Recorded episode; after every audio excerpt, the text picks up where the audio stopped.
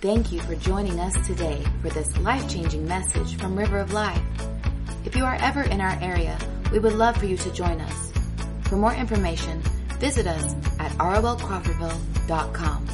That's rolcrawfordville.com or download our app in the App Store under ROL Crawfordville. Now, let's join Derricke Gray as he teaches from the Word of God. All right. Welcome uh, to our study in the Sermon on the Mount. Um, if you're visiting, we're going through the, the, the Matthew chapter 5, verses chapter 6 and chapter 7. And tonight we come to Matthew chapter 6, and we're going to be in verses 5 through 8. Now, this is a two part lesson uh, entitled When You Pray. This week we'll look at verses 5 through 8, and then next week we'll come back and look at the Lord's Prayer in verses uh, 9 through uh, 15.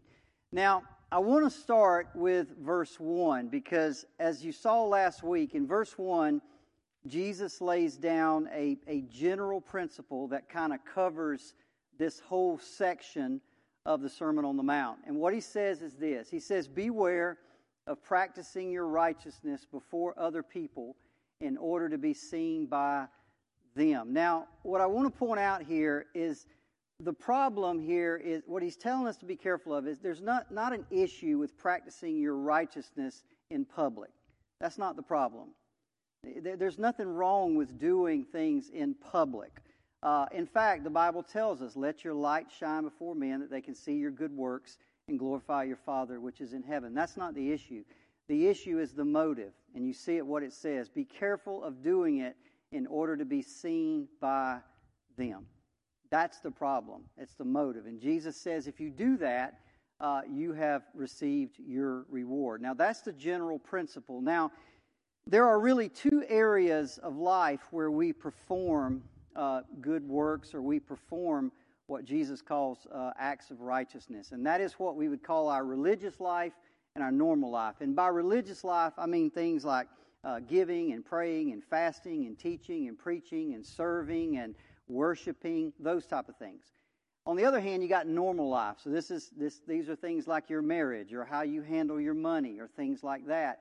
But we should be practicing all those things in a righteous way. And so Jesus is going to give us examples from both categories or both areas here in chapter 6. Now, last week he starts out by looking at uh, the religious life. And last week we looked at giving uh, tonight we're going to look at praying, uh, which is one of the three pillars, by the way, uh, that of Judaism. When, when the Jews looked at good works, they said there are three things you have to do. You have to give, you have to pray, and you have to fast. And as I said, tonight we're going to look at praying. Now, I don't know if there's ever been a religion that valued prayer more than uh, Judaism.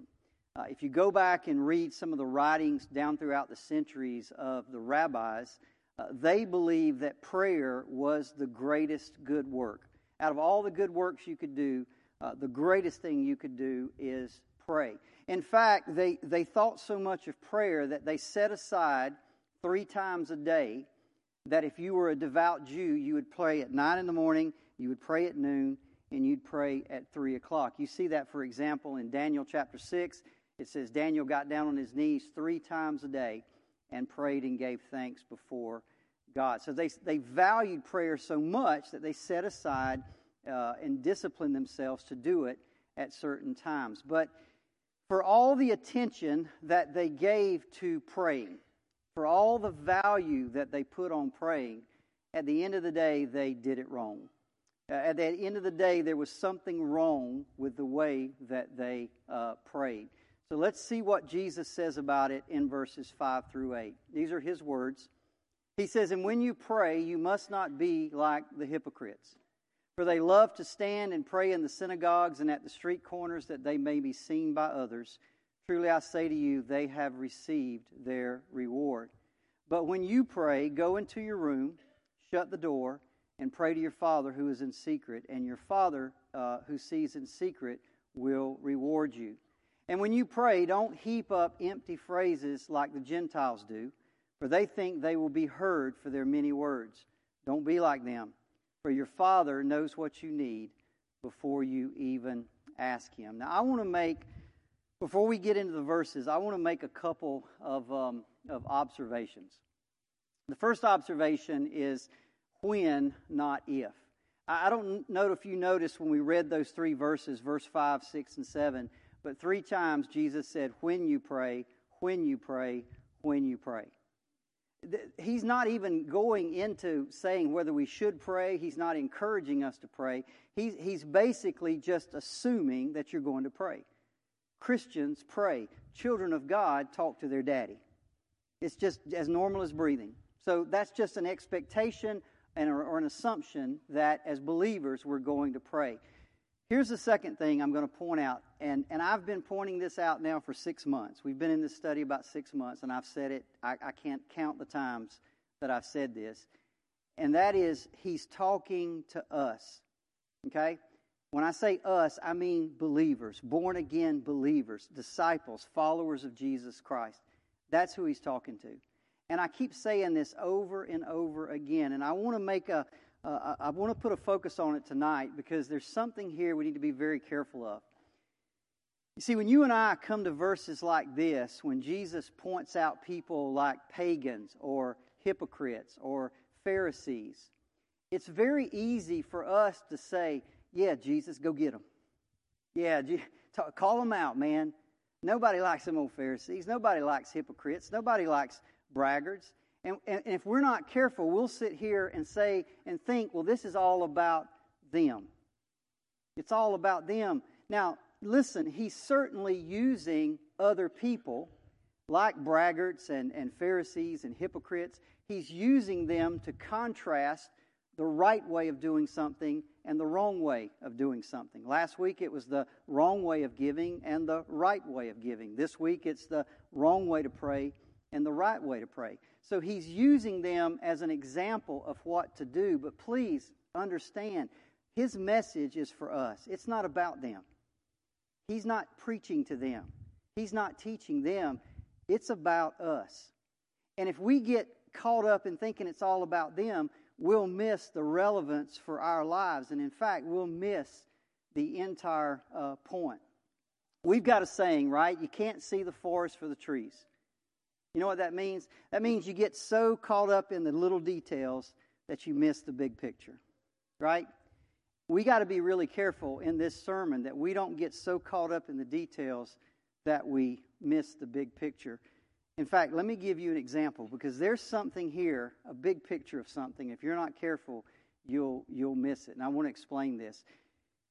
And I'm going to get to the verses here in a minute, but I wanted to cover this if I asked the most people what is sin, I went into Publix or Winn Dixie, and I just said, What is sin? Most people would probably immediately start calling out actions, right? They'd say, Oh, sin is drunkenness or adultery or greed or jealousy or blasphemy or homosexuality or stealing or lying. They would start listing all of these actions. And those are certainly sins, okay?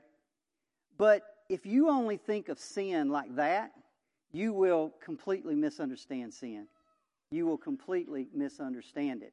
In fact, listen to Romans chapter 7. This is the Apostle Paul, and watch what he says. He says, For I do not understand my own actions. For I do not what I want, but I do. I do not do what I want, but I do the very thing I hate. So now it's no longer I who do it, but sin that dwells in me. And then he says it again later in the passage. It is sin that dwells in me. You see, when Paul talks about sin in Romans 7, he doesn't talk about it as drunkenness and adultery or, or, or, or, lying or greed or any of those things. He sees it as a power that lives inside of each one of us. If you don't like the word power, think of it as a, as a disposition or a state of the heart, or as one commentator I read, he calls it a pollution. There, there's, there's something inside of us. And, and basically, the best way to, I, I think, to explain it is sin is the essence of sin is basically a tendency in ourselves towards self worship. Here's, here's my best example. Have any of y'all ever driven a, a car or truck that's out of a line? You know what I'm talking about, right? You're going down the road and it pulls. And if you take your hands off the steering wheel, it'll just, it'll just go into a ditch. That's what sin is. Sin is like our lives, it's always pulling us towards self. It's always tempting us towards self. You just take your hands off the wheel for a second and you'll go off into self worship. As Christians, we have to fight it. We have to keep our hands on the wheel because sin, it, it lives in each one of us. In fact, what's so important about Romans 7 is, is what Paul is telling us. This is Paul, born again Paul. And what he's showing us is that power stays with us even after we're born again. Even after we're new creation in Christ, we still have to live in this, this body. And that power of sin or that pollution of sin, whatever words you want to use, stays with us and follows us wherever we go. Now, here's a question Would it even follow us into the presence of God? Would that power of sin even follow us into the very presence of God? Well, let me ask you a question. Can we all agree that a human being can perform no greater, greater moral act than to fall to their knees and pray to God? Did you know that the, greatest thing you'll ever do in your life as a human being is get on your knees and commune with God? You'll never do anything better than that. You'll do ever do you'll never do anything more noble than that. That is a that is the greatest moral act a human being can ever do is to pray and commune with God. But according to Jesus, even there sin is intruding. Even on your knees in prayer, sin is right there still trying to make it all about you. You see, we most of us tend to point to the, the drunk or the drug addict in the gutter and say, that's sin. Well, that's really the symptoms of sin. That's the result of sin. That's the end of sin. But that's not the essence of sin. If you want to find the essence of sin, find the most devout, pious, spiritual man you can find and find him down on his knees. You, you want to know what the essence of sin is? Go find you a praying woman on her knees in the very presence of God. And I'll tell you, even there, sin is intruding. Even there, sin is trying to pull them. Listen, I'm not making this up. You've tried to pray? You ever tried to get along with God? And you ever tried to focus in on God? Not easy, is it? Sin's right there. Even the saints of God are being pulled, they're being tempted. It's all about you. It's all about you. You see, this is why Jesus is saying, Beware. Be on your guard. Hold on to that wheel. Because in prayer or any act of righteousness, there's always going to be the temptation to make it about you. Always going to be a temptation to make it about you. Now, Jesus in these verses gives us two examples, and they're different, and I want you to see how they're different. The first example, he says, Don't be like the hypocrites. Now, here's the thing you need to notice about the hypocrites hypocrites always put the focus on themselves, it's all about them. But then he brings up another example of a group called pagans or unbelievers. Now, they put the focus on the prayer. Now, they're both wrong, right? Because where does the focus go? Should be on God. One group puts the focus on themselves, the other group puts the focus on prayer, but they both make the mistake of not putting it on the one to whom the prayer is going to. So let's look at these two examples. The first one, Jesus says, Don't pray like a hypocrite. Verse 5. He says, And when you pray, you must not be like the hypocrites. Now, I'm, many of you, if you've been in church for a long time, you know that the hypocrite is a Greek word and it means an actor in a play.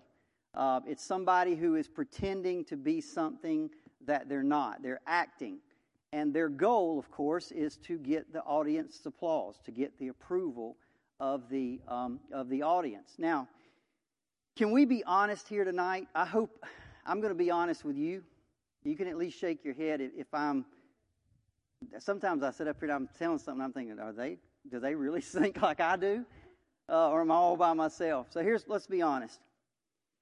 It is hard. Remember, every single one of us have this thing called sin, this pollution inside of us in our flesh, and it's always pulling us, always pulling us towards self. That makes it hard for human beings to do any type of worship any type of ministry, any type of service to God without feeling that, that pull. For example, I guarantee you that if you talk to any of these people that are up on the stage on Sunday, singing or playing an instrument, I guarantee you the thoughts come into their mind I wonder how I look today. I wonder what they think about me. Do they are you with me? Just just pray. You ever prayed publicly in a in a church and you're praying and you're and in your mind you're thinking, boy, I wonder how I sound. I wonder, am I, are, these, are these words good? Am I, am I motivating them? Or you raise your hands in worship and you're thinking, this thought comes in, I wonder what they think about me. They think I'm a fool or they think I'm spiritual? Or am I the only one? Shake your head. Am I the only? That, folks, let me tell you, that's natural. That's not odd, okay? That's, that happens to all of us. It's that power, that pollution of sin that's always trying to make it about you. Now, here's the difference. See, as a Christian, we fight that. As Paul says in 2 Corinthians 10 5, we take every thought captive to obey Christ. We don't give in to that. We say, no, no, I, this is not about me, it's about Him. We fight. The difference is hypocrites don't fight it, they embrace it. That's the difference. We fight it we get that hand on the wheel and we try to jerk it back into that lane and we say, I will not do that. Hypocrites don't do that. Hypocrites just give right into it. In fact, they love it. That's the difference between a hypocrite and a Christian. We fight, they embrace. Look at verse 5. Jesus says, When you pray, don't be like the hypocrites, for they love to stand and pray in the synagogues and at the street corners, that they may be seen by others. Truly I say to you, they have received their reward. The problem here, as I said earlier, and I'll bring it up again, the focus is on the one who is praying. The problem is not that they're praying in public. The problem is not that they're praying on a street corner. The problem is they love to be seen. It's a problem of their motive, it's a problem of their heart. They want all the attention on them instead of the one to whom the prayer is being offered. Now, Jesus says a couple things about them. First of all, he says they love to stand and pray in a synagogue. Think about that. If he said that today, he'd say they love to stand and pray in church. They love that, man. They love to be called on. They love for people to, to see them. Now, it, Jesus tells a parable in Luke 18. And y'all are all familiar with this. It's the parable of the Pharisee and the tax collector. Two men went into the temple to pray. And he says this He says, The Pharisee, standing by himself, prayed and the tax collector, it says, standing afar off. Now, here's what I can't tell you about the Pharisee. I don't know exactly where he was, but I can tell you where he wasn't. And he wasn't far off. You see, the tax collector standing in the back. He, he's sitting way in the back and he's praying to God, but not the tax collector. I mean, not the Pharisee. The Pharisee's up front. The Pharisee's in a position of prominence because he loves to be seen. He's not going to stand in the back. He's going to make sure you see him when he prays. And then Jesus says not only do they love to pray in church, they love to pray on street corners. Now, what's up with that? And the word here, by the way, is a, is a different word that's used other places in the gospel to represent a street. This literally is the correct translation. It's a street corner. It's where two major thoroughfares come together and it's super busy like, like Monroe in Tennessee, right? It's, it's a, we're two major, th- that's the word that's being used. Why would they pray on the street corners? Well, remember what I said earlier. They prayed at 9 a.m., they prayed at noon, and they prayed at, at 3 o'clock. So if they were going somewhere and it was 12 o'clock, they would stop where they are and they would pray. One commentator said this that they would actually time it. Can you imagine? You're sitting there thinking, well, if I leave now, I'll be at the corner of Tennessee and Monroe right at 3 o'clock. They would time it so they would have to stop where it's the busiest and get on their knees and pray. And everybody would say, wow, look at that guy. Man, that guy is devout. That guy is spiritual. That guy is, is pious. Some of the Pharisees even wanted people to think that they were so religious that they couldn't wait to even get to the synagogue. They had to pray before that they got there. That's how, that's how spiritual they were. In fact, let me give you an example. Tell me what you think about this. Let's say this Sunday morning a man drives up in our parking lot and he parks. And he gets out of his car and everybody's walking in and he gets out there on the concrete or out there on the pavement and he stops and he gets down on his knees and he begins to pray. Just he couldn't even wait to get inside. He's praying in the parking lot. And we walk by and, and, and some would probably think, that guy's crazy. But there would be people who would look at him and think, man, that's a, that guy's spiritual. He can't even wait to get inside. And then he comes up, he finally finishes, he walks in, he gets into the lobby there, and once again, he can't even get to the doors. He's got to get on his knees again and pray. And people are walking by thinking, man, that guy's devout, that guy's pious, that guy is religious. Really? Not according to Jesus. In fact, let me ask you a question. Do you really think there's anything about that prayer he made that's, that's any more effective than just walking and praying silently to God? Do you really think that because you stop in the parking lot or stop in the lobby, that somehow your prayer, God's going to give you points for that? That's the whole point of what Jesus is saying. It's not about how many words you use. It's not about how long your prayer is. It's not about where you are. It's not about the time of the day. It's about your heart. It's about your motivation. That guy, that guy gets no more credit for doing he just wants people to see him. And Jesus said he's got his reward. He's never going to get any more than that. If he wants the applause of people, that's what he got. But he's not getting anything from me. Listen to what Jesus says, but when you pray. Verse 6 When you pray, go into your room and shut the door, and pray to your Father who is in secret, and your Father who sees in secret will reward you. Now, let me repeat something that I've said multiple times, and I'm going to say it again. The Sermon on the Mount is not a code of ethics. It's not a set of rules that you go to and say, Oh, look at that. Jesus said, don't pray publicly. If you think that, you completely miss what he's saying. That's not what he's saying at all. So you got to remember the Pharisees, they're not, they're not interested in praying in secret. They only want to pray in public. They don't care. Uh, they hardly ever pray in secret, if at all. That's all about praying in public. What he's saying to you is you should be about secret. That should be your focus. Jesus, so I want to I want to make sure we understand a few things. First of all, Jesus certainly does, is not saying that praying in public is wrong.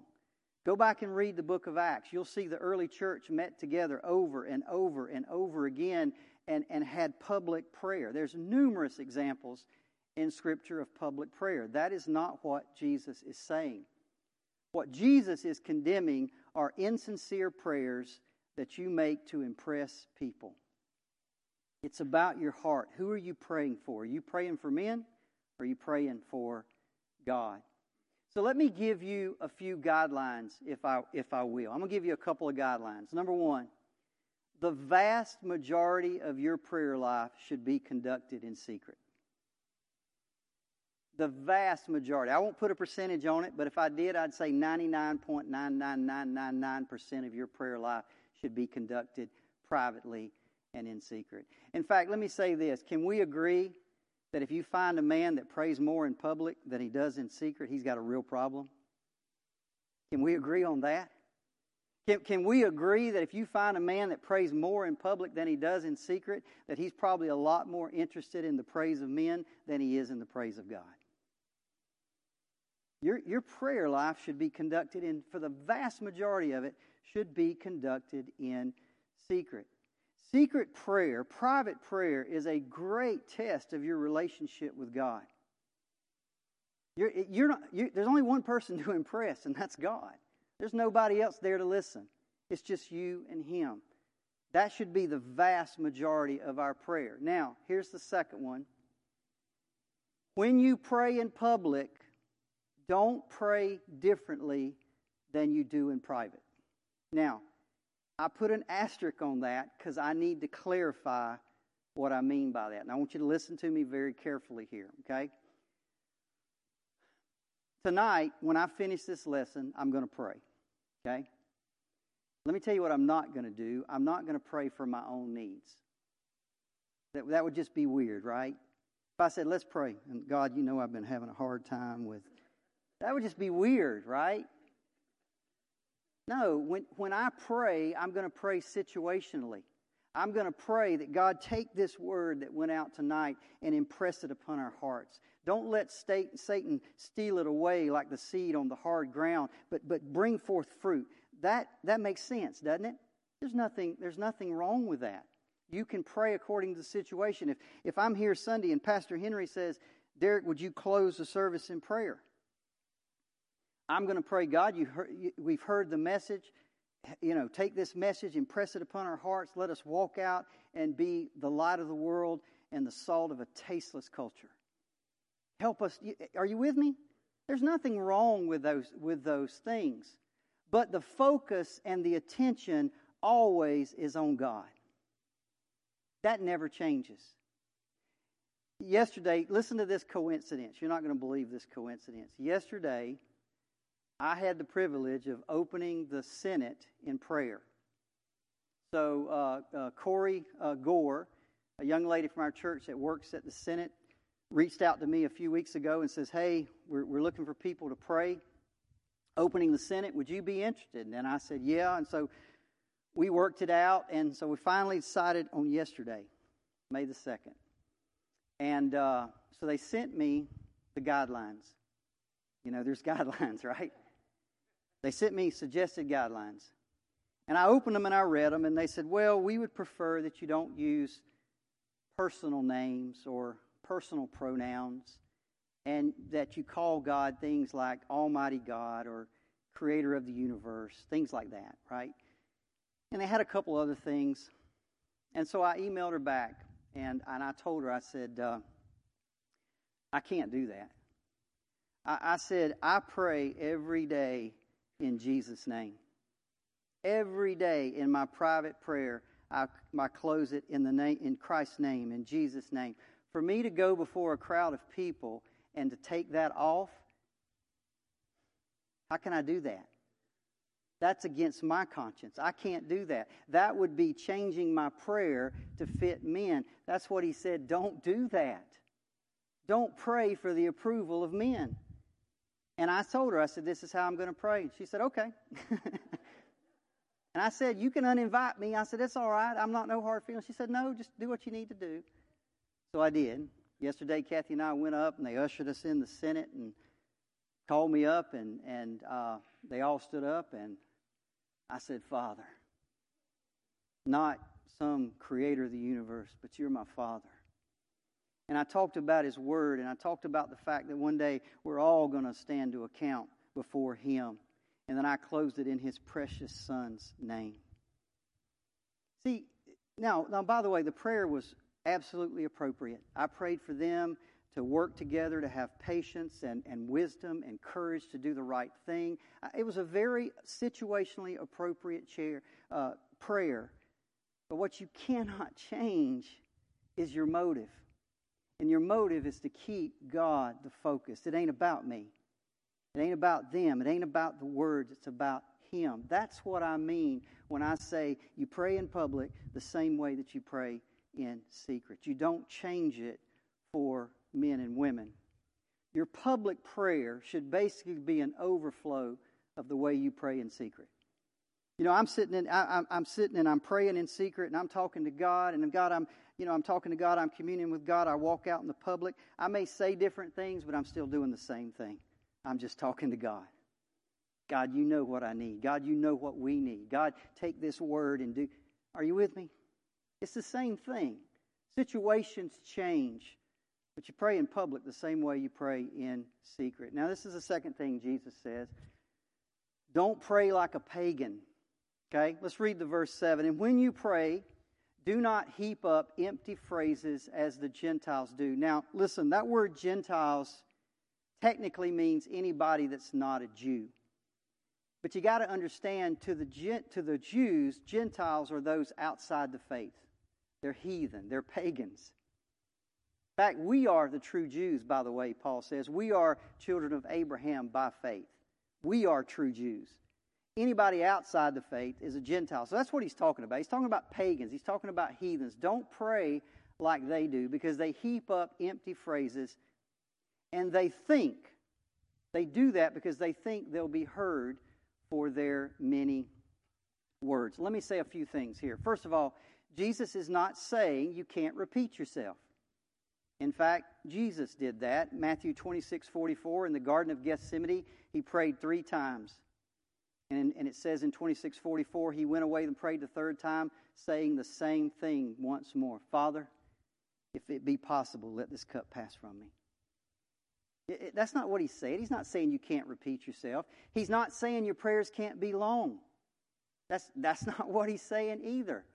In Luke 6:12 it says this, it was at this time that Jesus went off to the mountain to pray and he spent the whole night in prayer to God. He's not saying you can't repeat yourself. He's not saying that you can't have long prayers. What he's saying is you don't gain anything by God in God uh, with God by repeating yourself. You don't gain anything by praying a long prayer. You don't get extra points. God don't say, "Man, look at that guy. He went 2 hours." No, he's looking at your heart. He's looking at faith. A short prayer can, can, can be. Are you with me? It's not about, that's the whole point. It's not about time. It's not about the amount of words. It's not about the place. It's not about any of those things. It's about your heart. He's not saying you can't be persistent. He's not saying you can't come back again and again and again. I think I've prayed more this week for a certain little girl than I've prayed in the past month. And I've kept coming back and coming back and coming back. That's perfectly fine. Luke 11, 18, Jesus told a parable of a man that goes over to his friend's house to get some bread. The guy's already gone to bed. And his, and his friend says, Go away, man. I, we, we all in the bed for the night. And the guy keeps knocking. He won't quit knocking. And Jesus said, I tell you, though, the, though his friend will not get up and give him anything just because he's his friend, yet because of his persistence, he'll rise and give him whatever he needs. Sometimes God just we need do, do you really want it? Do you really want it? Do you really want it enough to keep asking for it? Jesus is not condemning that at all. You see, the problem with the pagans is they put their focus on the prayer. If I just pray a wordy prayer, if I just pray a prayer that repeats itself, if I, if I pray long enough, then somebody will hear me. See, their entire focus is on the prayer, not on the one that they're praying to. The greatest example of this is Elijah. Y'all know the story of Elijah and the prophets of Baal. And, you know, Elijah, there's a big showdown, and, and Elijah against all these prophets, and they, they, they build an altar and they kill an ox and they put it on it. And he says, Call on Baal to send fire down from heaven. And it says this they called on Baal from the morning until noon, and no one answered. And so they began to cut themselves with their with their swords and their knives and thought, well, you know, God, He'll hear us if we cut ourselves. Nothing. And then they prayed, it says, when midday was past, they raved until the time of the offering of the evening sacrifice. This is what pagans do.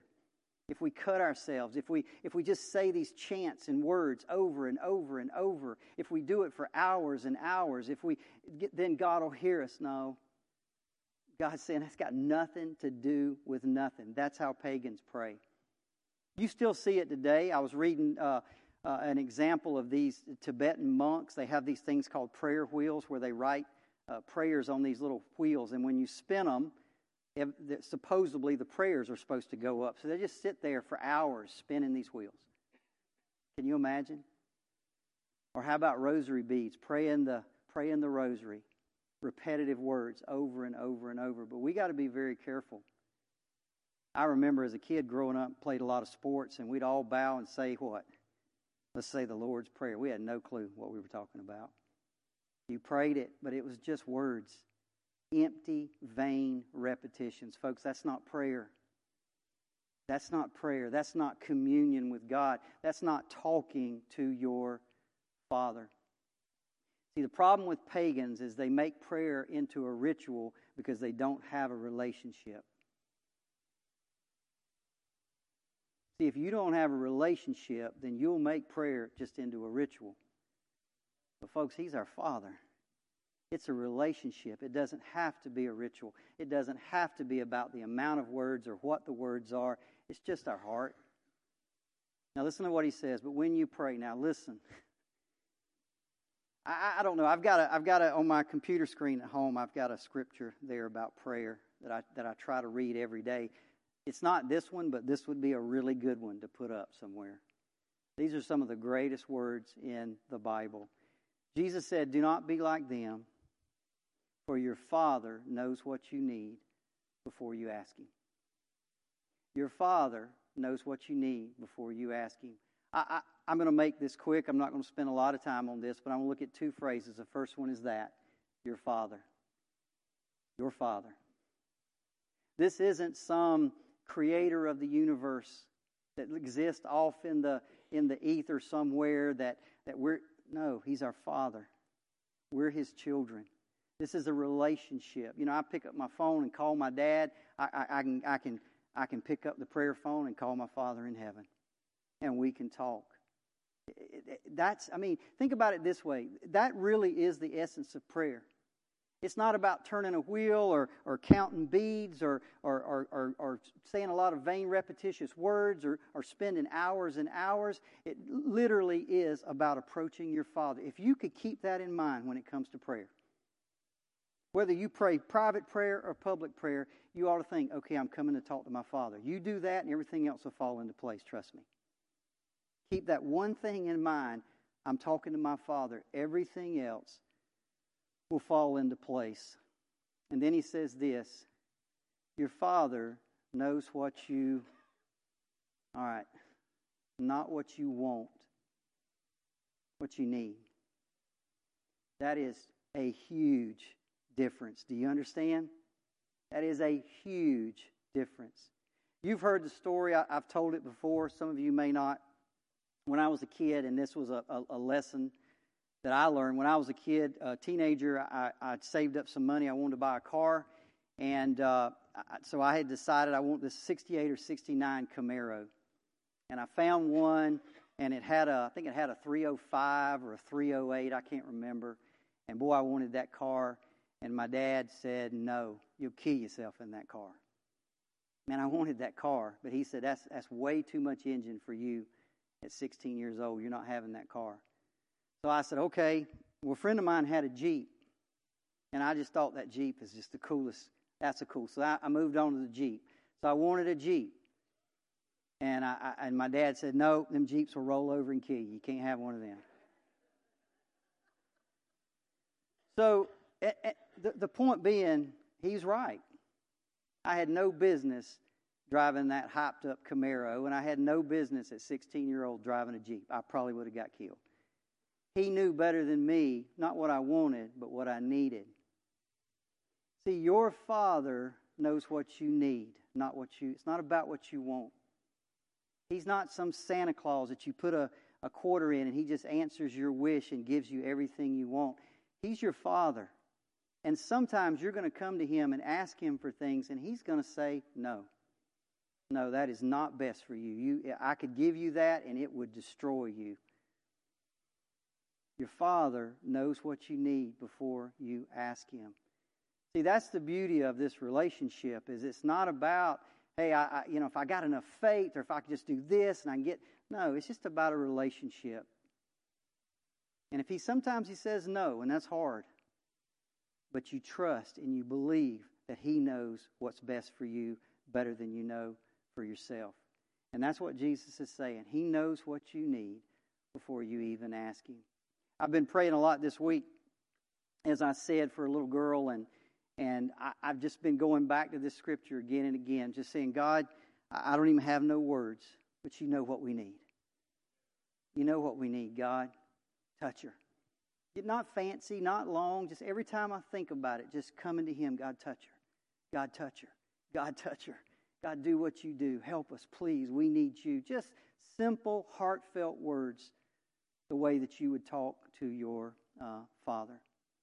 Let's pray. Father, Lord, thank you for the privilege and the honor to be able to pray. to be able to come to you when we are hurting, come to you when we are celebrating, come to you with the mundane things of life and just have a conversation. And God, you're always there, you're always listening. And you're not some deity off in the distance that, no, you're our Father and you want to have a relationship with us. I pray tonight, God, that somehow, some way, this words that's come out of my mouth, in the best way I know to explain it, God will somehow, through the Holy Spirit's power, change our prayer life. Change our prayer life. I know that I'm, I need to get much better in my prayer life. My guess is that most of the people here, a, a lot of people here, don't pray the way we ought. God, help us.